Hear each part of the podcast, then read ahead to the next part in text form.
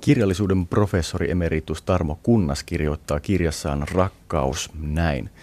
Kannattaako rakkaudesta vielä kirjoittaa? Eikö siitä ole jo sanottu melkein kaikki mahdollinen? Näin siis Tarmo Kunnas vuonna 2005 julkaistussa kirjassaan, ja Tarmo Kunnas tietysti perusteli, miksi rakkaudesta tuli yhä vain kirjoittaa. Kirjallisuuden tutkija Markus Soikkeli, miten sinä perustelet kirjallisuuden rakkauskuvausten tutkimuksen? Miksi tutkia rakkauskertomuksia?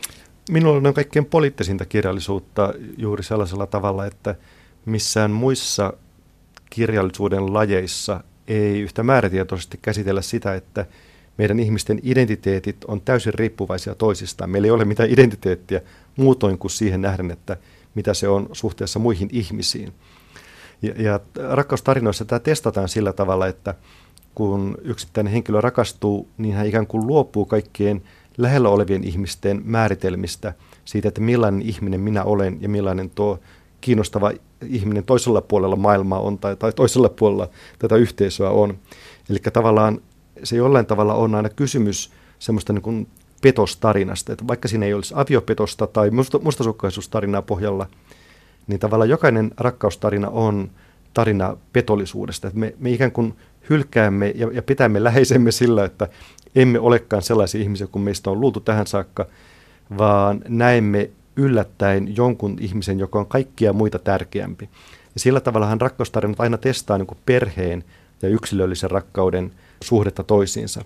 Että missä määrin se päähenkilön oma kaikkein läheisin intiimi yhteisö, se perhe on hänelle tärkeä ja missä määrin se hänet yksilöivä ja hänet tunneihmisenä kiinnittävä yksilöllinen rakkaus on hänelle tärkeä. Kumpi on tärkeämpää.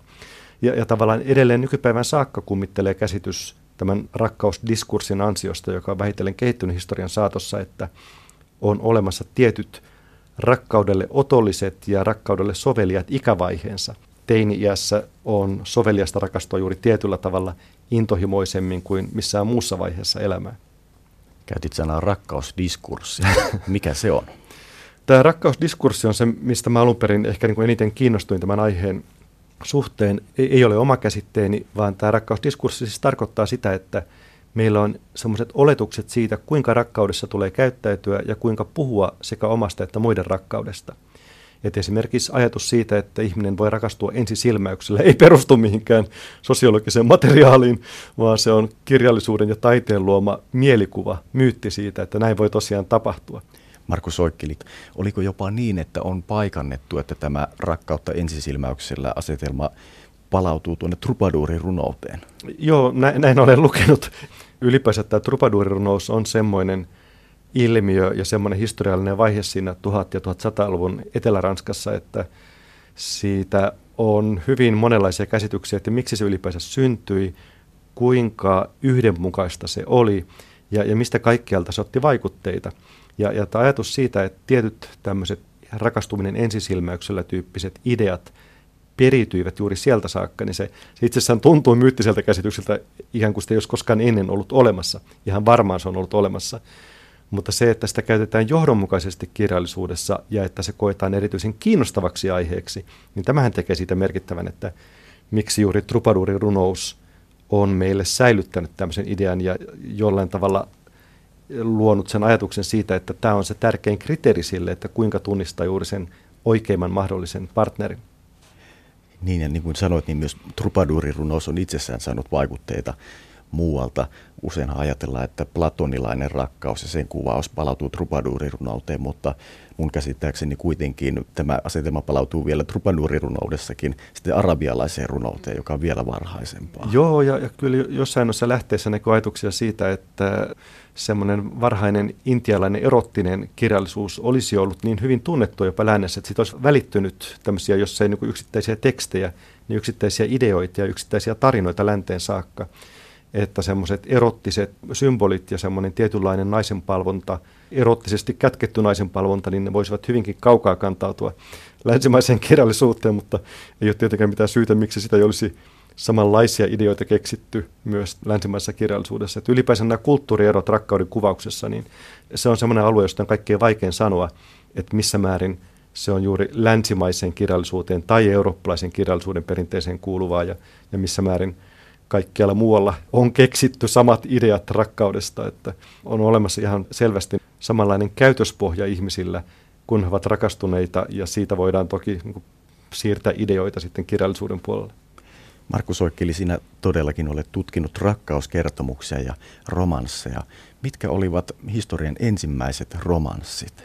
No se, mitä on pidetty kaikkien aikojen ensimmäisenä tämmöisenä merkittävänä pidempänä rakkauskertomuksena on tarina Daphnein ja Kloon rakkaudesta tuossa 200-luvulla jälkeen ajalaskun alun ilmestynyt kertomus Longos-nimisen kreikkalaisen kirjailijan tarina.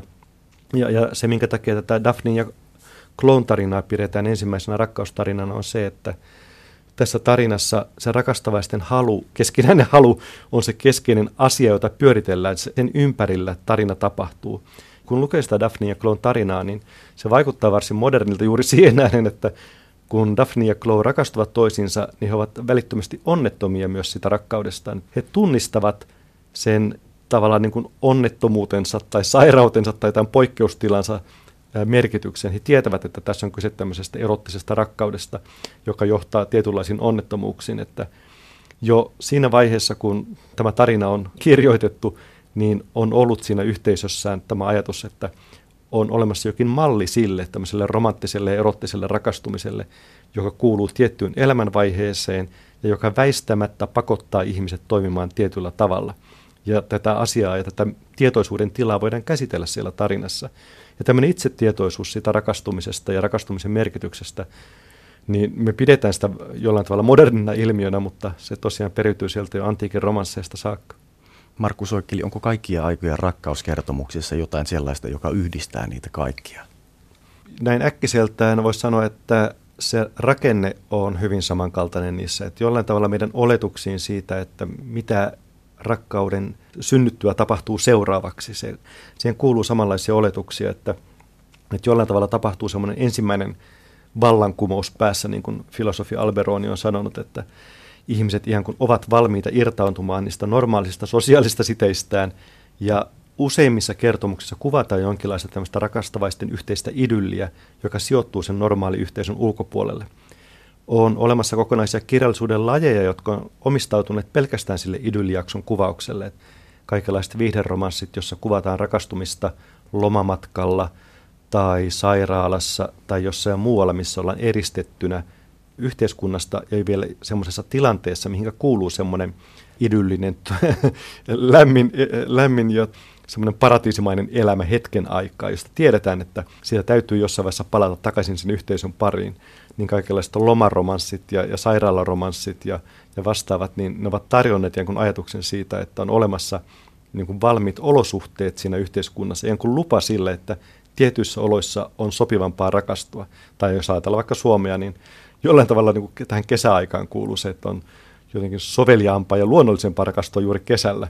Ja, ja tosiaan näihin kaikkiin samoihin tarinoihin, joissa se idyllin ajatus on mukana, niin siihen kuuluu myös väistämättä jonkinlainen semmoinen realistinen kynnysvaihe, jossa sitten on pakko palata sinne yhteisön pariin, että rakastavaiset joutuvat jollain tavalla ottamaan kantaa siihen, että no keitäs me sitten yhdessä olemme, kun palaamme sinne yhteisön pariin, että mennäänkö naimisiin tai muodostetaan jollain tavalla muuten tämmöinen yhteinen identiteetti, että olemme yhdessä jotakin sille ympäröivälle yhteiskunnalle.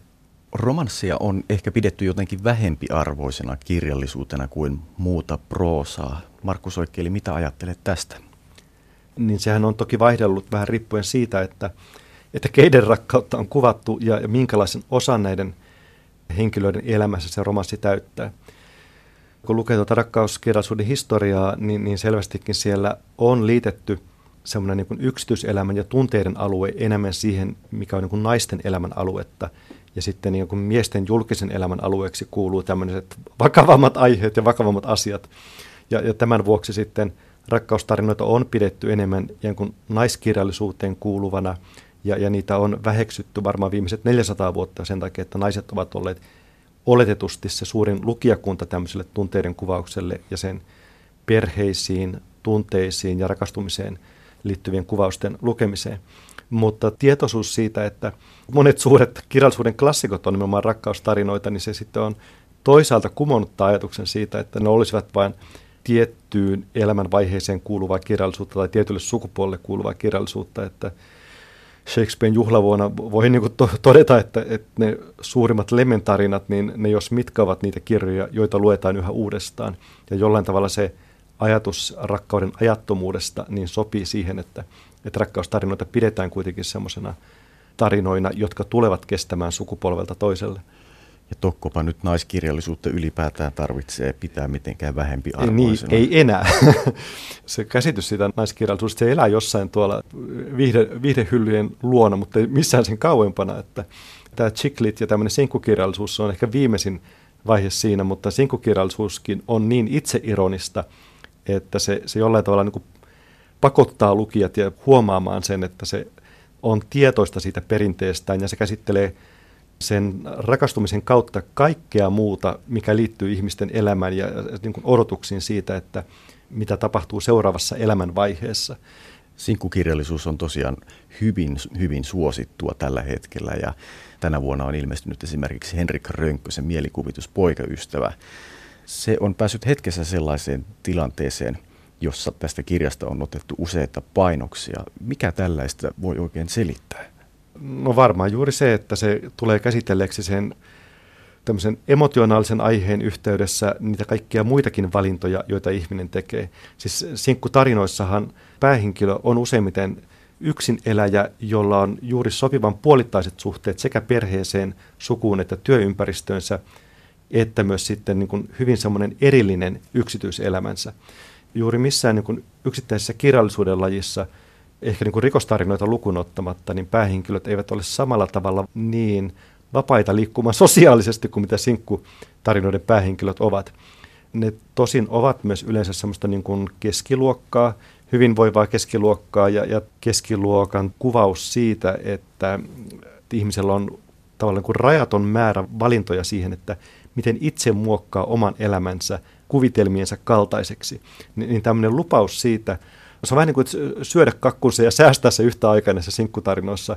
Luvataan se, että sä voit niin kuin tehdä kaikki mahdolliset valinnat oman elämäsi suhteen, mutta silti samalla säästää sen, mikä on siellä syvimmällä itsessäsi, sitä omaa itseä. Että kaikkiin valintoihin heittäytymälläkään ei koskaan hukkaa täysin sitä, mitä on pohjimmiltaan. Tämä lupaus tämmöisen niin perimmäisen oman minän säilyttämisestä toteutuu näissä sinkkutarinoissa sillä oikean yhden löytämisellä. Ja vaikka se oikea yksi löydettäisiin useita kertoja, niin se toimii sitä vahvempana vakuutuksena siitä, että on olemassa edelleen semmoinen niin jokin oma itse, jota ei ole tuhlattu näissä työpaikkavalinnoissa, ystävävalinnoissa tai riippuvuudessa sukuun ja perheeseen. Käytit tuossa aiemmin sanaa tsiklit. Tsiklit-kirjoistakin on ollut paljon puhetta.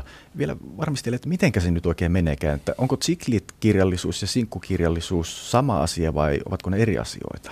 No nämä on sellaisia käsitteitä, jotka ovat syntyneet enemmän siellä tuotantokoneistossa kuin sieltä kuluttajista käsin. Että kuluttajat ovat ne ottaneet omakseen, mutta sen jälkeen, kun ne ovat syntyneet ne käsitteet, ne on syntynyt valtava määrä erilaisia alakategorioita. Ja esimerkiksi ne, jotka lukevat sinkkukirjallisuutta tai chiklittiä, niin ne tuntuvat useammin puhuvan suosikkikirjailijoidensa perusteella kuin näiden kategorioiden perusteella. Tämä, tämä on ehkä nyt jäänyt vähemmän, vähän niin kuin enemmän taustalle ja nykyään ehkä enemmän puhutaan just niin kuin sinkkutarinoista tai sinkkukirjallisuudesta. Chiklittiin liittyy ehkä jollain tavalla semmoinen enemmän vähättelevä merkitys ja, ja semmoinen kategorisoiva merkitys, että se on niin kuin juuri tietylle sukupuolelle tarkoitettua e, enemmän viihderomanssia ja muistuttavaa kirjallisuutta, kun taas sinkkuromaaneissa on jollain tavalla enemmän kuitenkin sitä liikkumatilaa sille, että myös miehetkin lukevat niitä ja se kuvaa ylipäänsä lähellä nykypäivää tapahtuvia asioita, että Chiklit on ehkä enemmän semmoista nostalgisoivaa ja, ja enemmän tiettyyn ikävaiheeseen kuuluvaa kirjallisuutta, kun taas sinkkuromaaneita lukee kaikki. Niin ja sinä Markku Soikkeli käytit sinun tutkimuksessasi myös tällaista sanaa kuin ladlit, eli siis miehille suunnattu sinkkukirjallisuus. Se oli minulle ihan uusi ilmiö. Mitä se oikein on?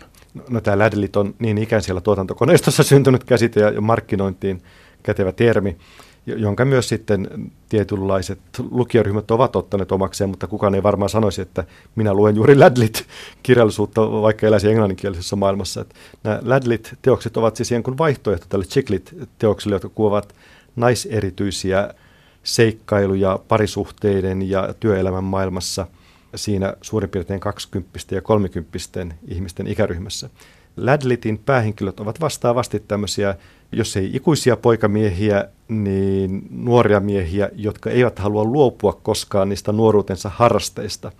Se, se Ladlit on sillä tavalla jäänyt aika ohkaiseksi ilmiöksi ainakin Suomessa, että vaikea nimetä semmoisia teoksia, jotka jotenkin samalla tavalla käsittelisivät semmoisia miespuolisia sinkkuja, jotka huomaisivat olevansa ikään kuin liian vanhoja enää ensirakkauteen tai kokemaan sitä yhtä suurta oikeaa rakkautta elämässään. Ja ne tavallaan ovat siinä semmoisessa välinputoaja polvessa, että he eivät niin tiedä, että minkälainen perheelämä heille olisi oikeaa, mutta ovat vieraantuneet myös niin kuin omasta ympäristöstä ja suvustaan ja, ja ovat niin omistautuneet sille omille harrastuksilleen tai tietynlaiselle erikoiselle duunille, että se tavallaan täyttää sen paikan elämässä, mikä muuten olisi tämmöiselle avioelämälle ja, ja, ja tuota perheelle. Ja, ja tästä syntyy ne tarinat, mitä esimerkiksi Nick Hornby on Englannissa kirjoittanut, että se Hornbyn High Fidelity on varmaan niitä ensimmäisiä Ladlit-kirjoja. Onko tätä Ladlittia eli miehille suunnattua sinkkukirjallisuutta kirjoitettu myös Suomessa? No ihan varmaan sitä on tehty. Mulle tulee äkkiseltään mieleen, mitä hyvä, hyvä edustaja siitä, että ei ole varmaan yhtäkään kirjailijaa, joka olisi jotenkin sen tyyppiseen kuvaukseen erikoistunut. Enimmäkseen nuorten miesten odyssejat ovat sellainen aihe, joka on ollut aina, aina kirjallisuudessa jotenkin keskeisesti esillä – Hauska, että sanoit miehiset odysseijat, koska itselleni tuli jotenkin heti mieleen kaukaisesti Arto Paasilinan Jänniksen vuosi, jossa, jossa Vatanen ensin seikkailee ties missä tämän Jänniksen kanssa ja sitten lopulta löytää romanssin. Niin, niin. Mulle tuli mieleen vaan noin Kauko Röyhkön varhaiset romaanit ja ehkä jotkut vähän myöhäisemmätkin ja, ja jotkut sellaiset, enemmän ehkä niin 80-luvulla tehdyt teokset, niissä oli ehkä enemmän semmoista samanlaista asennetta, semmoisesta niin väliinputoja sukupolvesta. Ehkä se määrittelisi kaikkein parhaille semmoista Ladlitin asennetta. Mm. No, yksi syy romanssien väheksyttävyyteen voi olla se, että ne yleensä toistavat samaa kaavaa. Enkä nyt siis tarkoita sitä, että romansseja pitäisi väheksyä tai että me väheksyisimme romansseja, vaan että romansseja on ylipäätään jostain syystä väheksytty. Mutta siitä huolimatta, että romanssit toistavat tätä samaa kaavaa, niin miksi ne romanssit silti koukuttavat? Varmaan ne koukuttaa just sen takia, että se aihe näyttää niin yleiseltä ja universaalilta, mutta kirjailijat keksivät niin yksilöiviä ja niin erikoisia ja erityisiä tarinoita sen pohjalta, että jokainen rakkaustarina näyttää, näyttää ja onkin hyvin yksilöllinen omalla tavallaan, että rakkaus on periaatteessa tavattoman banaalia ja triviaalia – mutta kuitenkin meillä edelleenkin on mielikuva siitä, että, että rakastumisessa ihminen tulee niin kuin kaikkein eniten paljastaneeksi oman itsensä.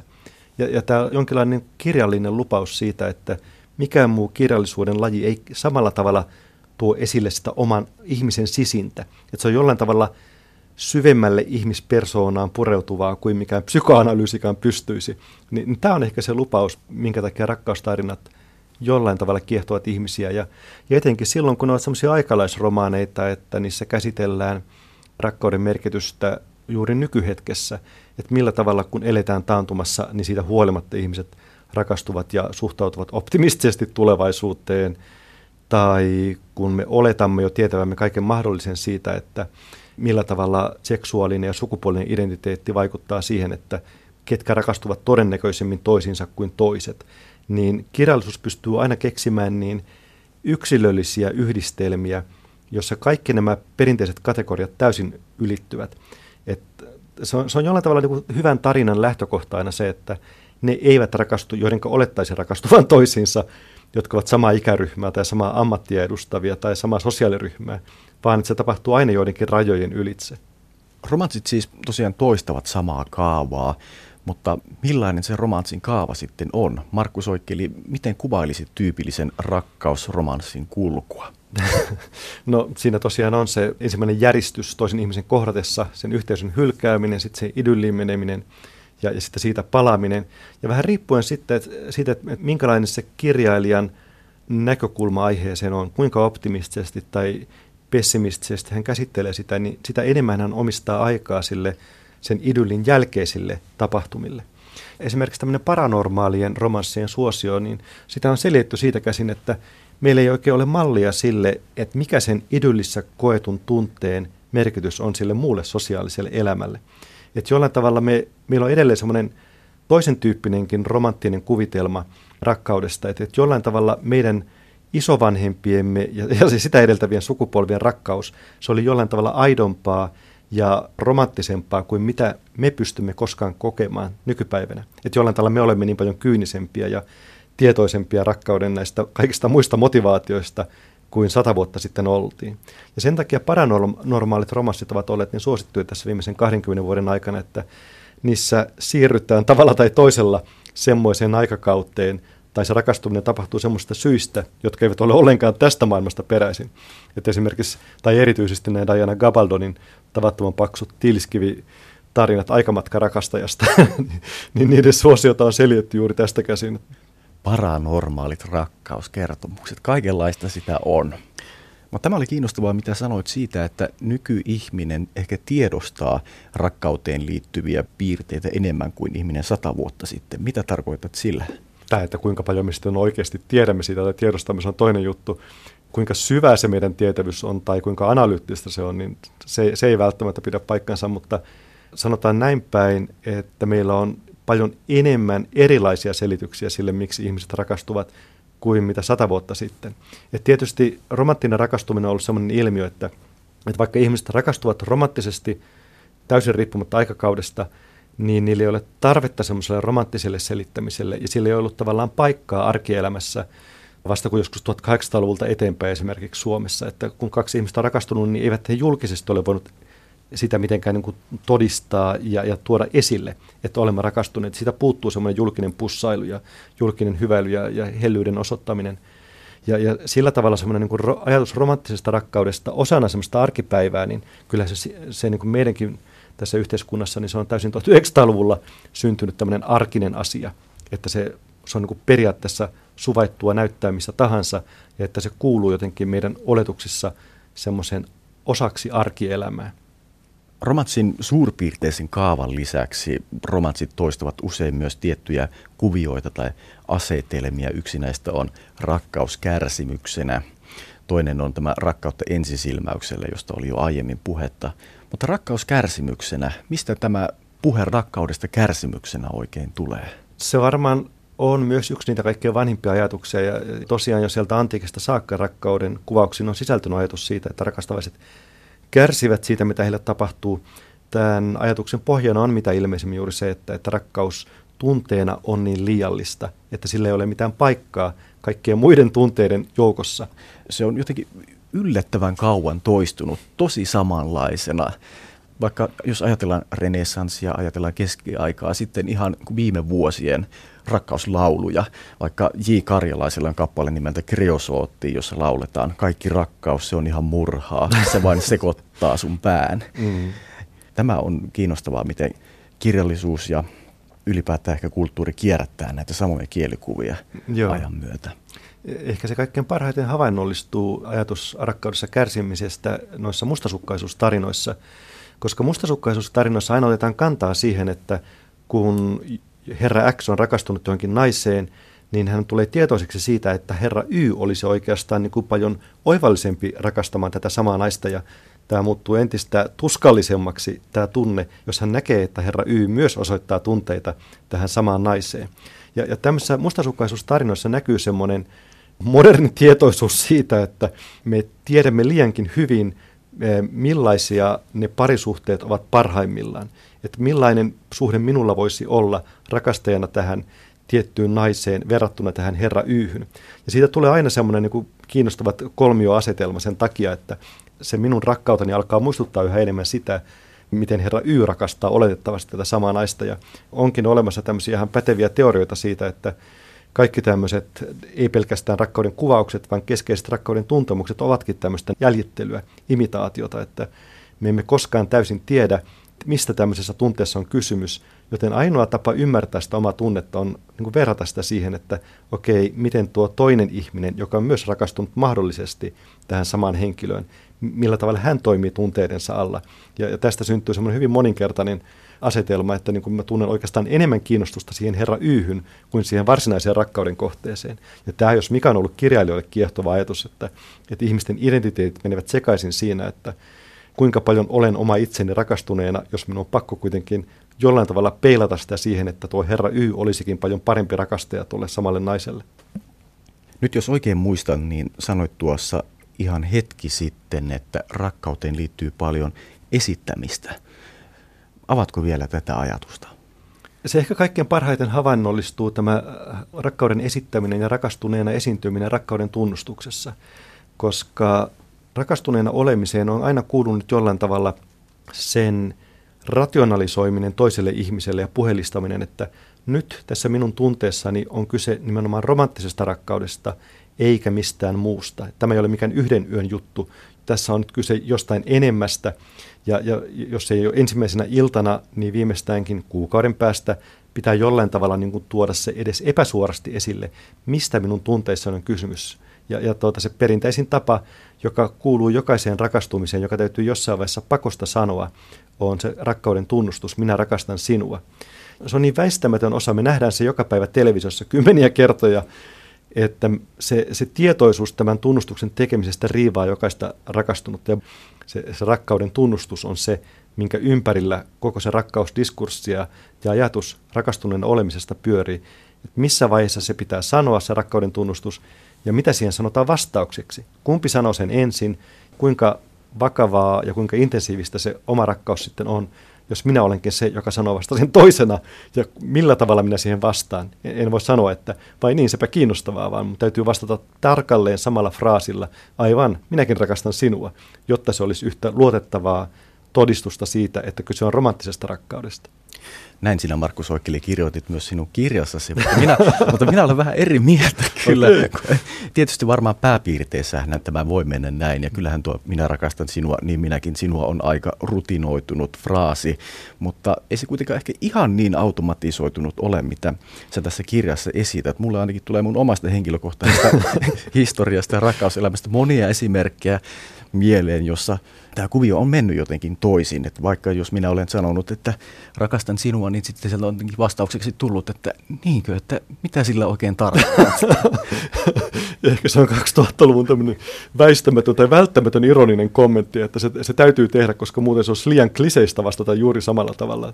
Tähän on se Umberto Ekon kuuluisa kritiikki sitä kohtaa, että me emme voi enää sanoa tätä kuuluisa rakkauden tunnustusta täsmälleen samalla tavalla kuin edeltävät sukupolvet, vaan on pakko sanoa, että minä rakastan sinua niin kuin Barbara Cartlandin kirjoissa sanottaisiin, koska siihen tulee silloin se niin kuin ironinen takaportti, että minä tiedän, että tämä on klisee, mutta sanon silti, koska se on pakko sanoa. Ja kyllähän kliseissä on jotain elinvoimaista, eivät ne muuten olisi kliseitä. Niin, niin, niin, ei ole myöskään vaihtoehtoa siihen, että on niin kuin pakko jollain tavalla tuoda tietoisuus esille siitä, että minä olen niin kuin, niin kuin saman tunnejärjestelmän sisällä. Ja siihen ei oikein mitään vaihtoehtoa siihen, paitsi jos sitten lähettää tuhat ruusua tai jotain, tekee semmoisen niin ylenpalttisen eleen, joka tavallaan pystyy todistamaan samalla tavalla, mutta se voi olla hyvin niin kuin yksilökohtaista tai, tai parisuhdekohtaista, että missä määrin semmoisen elen voi sitten tehdä. Tästä rakkauden esittämisestä olet muuten esittänyt mainion sitaatin tässä sinun tutkimuksessasi. Tämä on Rova Bovarystä, tästä Flaubertin kuuluisasta kirjasta ja sitaatti menee näin. Yritti hän Emma olla rakastunut niin kuin hänen käsitystensä mukaan oltiin. Hän lausui puutarhassa kuutamolla kaikki ulkoa osaamansa rakkausrunot ja lauloi miehelleen kaihoisena verkkaisia surumielisiä lauluja. Silti hän ei jälkeenpäin huomannut minkään liikahdusta sisällään, eikä Charleskaan vaikuttanut yhtään rakastuneemmalta tai liikuttuneemmalta kuin ennen. Näin siis Flaubert Anna-Maija Viitasen suomentamana. Miten Markus Oikkeli sinä tällaisen sitaatin oikein keksit? Rova Bovari on tietysti yksi kuuluisimpia rakkaustarinoita juuri siinä, että siinä käsitellään niin pitkälle ironisoiden ja niin toisaalta kunnioittavalla ironialla, mutta sitten toisaalta myös niin kuin sen aikalaiselämään nähden sitä, että minkälainen semmoinen turhautunut kotirouva on, joka niin kuin tietää, että siihen elämään kuuluisi tietynlainen rakkaus, mutta joka sitten on tavallaan sen niin rakkaus, puheen ja rakkaustarinoiden pettämä. Kerta toisensa jälkeen hän sitten niin jää tavallaan vaille sitä semmoista suurta rakkautta, joka hän olettaa, että näissä tietyissä tilanteissa toteutuisi. Että siitä bovariaanisesta perinteestä, siitä löytyy loputon määrä esimerkkejä siitä, että ihmiset tavallaan niin kuin kuvittelevat sen, että niin kuin tiettyjä tilanteita noudattamalla tai tiettyihin tilanteisiin heittäytymällä löytävät sen oikean rakkauden. Ovatko miehet ja naiset tasaväkisiä rakkauskertomuksissa? No ei, näin ei ole koskaan ollut, vaan siellä on taustalla tietysti se pitkä perinne siitä, että minkälaisissa yhteiskunnissa on eletty, ja koska nämä länsimaiset yhteiskunnat ovat olleet hyvin miesvoittoisia, siis miehillä on ollut enemmän valtaa siellä tavalla tai toisella, niin toki se julkinen elämä on ollut enemmän miesten hallussa. Ja tästä on väistämättä tullut semmoisia vastakkainasetelmia, että millä tavalla miehet ovat etuoikeutetumpia toimimaan aktiivisesti esimerkiksi rakkaussuhteessa. Miehillä on enemmän liikkumavaraa ollut siinä. Ja se toinen puoli sitten tätä eriarvoisuutta on se, että miesten rakkauseetokseen on liitetty ihan kuin sallitumpana se, että miehet hakevat sitä seksuaalista tyydytystä rakkaudesta tai rakkauden varjolla. Ja että naiset hakevat enemmän sitä semmoista niin tunneelämän toteutumista ja henkilökohtaisen elämän kokemuksen täydentämistä siitä rakkaussuhteesta. Että nämä on olleet ne perinteiset vastakkainasetelmat. Nainen on se passiivisempi osapuoli, joka odottaa sitä, että mies on se ihaileva aktiivinen toimija, joka tuo ikään kuin sen rakkauden hänelle sinne kotiin. Tämä on siis se vanha karikatyyri siitä, miten rakkaussuhde toimii, minkälaiset ne asetelmat on siinä. Mutta tätä on sitten tietysti auki kirjoitettu vaikka kuinka paljon jo vuosisatojen ajan, että nainen voi olla yhtä aktiivinen osapuoli siinä ja että loppujen lopuksi se naisen tunne ratkaisee enemmän siinä suhteessa ja naisen toiminta on se viime kädessä, joka ratkaisee, miten parisuhteessa käy. Ja, ja viimeistäänkin sitten, kun, kun tuota homo- ja lesbokirjallisuus on haastanut sen heteroromanssin käsikirjoituksen, niin viimeistään siinä vaiheessa sitten on jouduttu myös kyseenalaistamaan nämä tämmöiset aktiivinen, passiivinen, maskuliininen, feminiininen asetelmat, että ne eivät ole lainkaan itsestään selviä, puhumattakaan sitten biseksuaalista hahmoista, jotka on aina kiinnostavia olleet rakkauskertomuksissa, riippumatta siitä, että kuinka poliittisesti niitä on käytetty tarinassa, että Shakespearen Othello, jossa tuota Jago on tämmöinen kiinnostava hahmo ollut aina, mutta sen jälkeen kun Jagoa on opittu tulkitsemaan tämmöisenä biseksuaalisena hahmona, joka on yhtä kiinnostunut Othellosta kuin Desdemonasta, niin tämä tarina muuttuu paljon loogisemmaksi ja ihan eri tasolla kiinnostavaksi kuin mitä ne perinteiset mallit, jossa on jollain tavalla arvoituksellista se, että, että miksi Jago toimii niin kuin toimii ja, ja pyrkii särkimään Othellon ja Desdemonan suhteen. Akateemisessa maailmassa tätä tulkintaa pidetään jo aika selviönä tai se on monille tuttu, mutta mitenköhän on kaikkien kuulijoiden laita? Pitäisikö hän tätä vielä vähän selventää?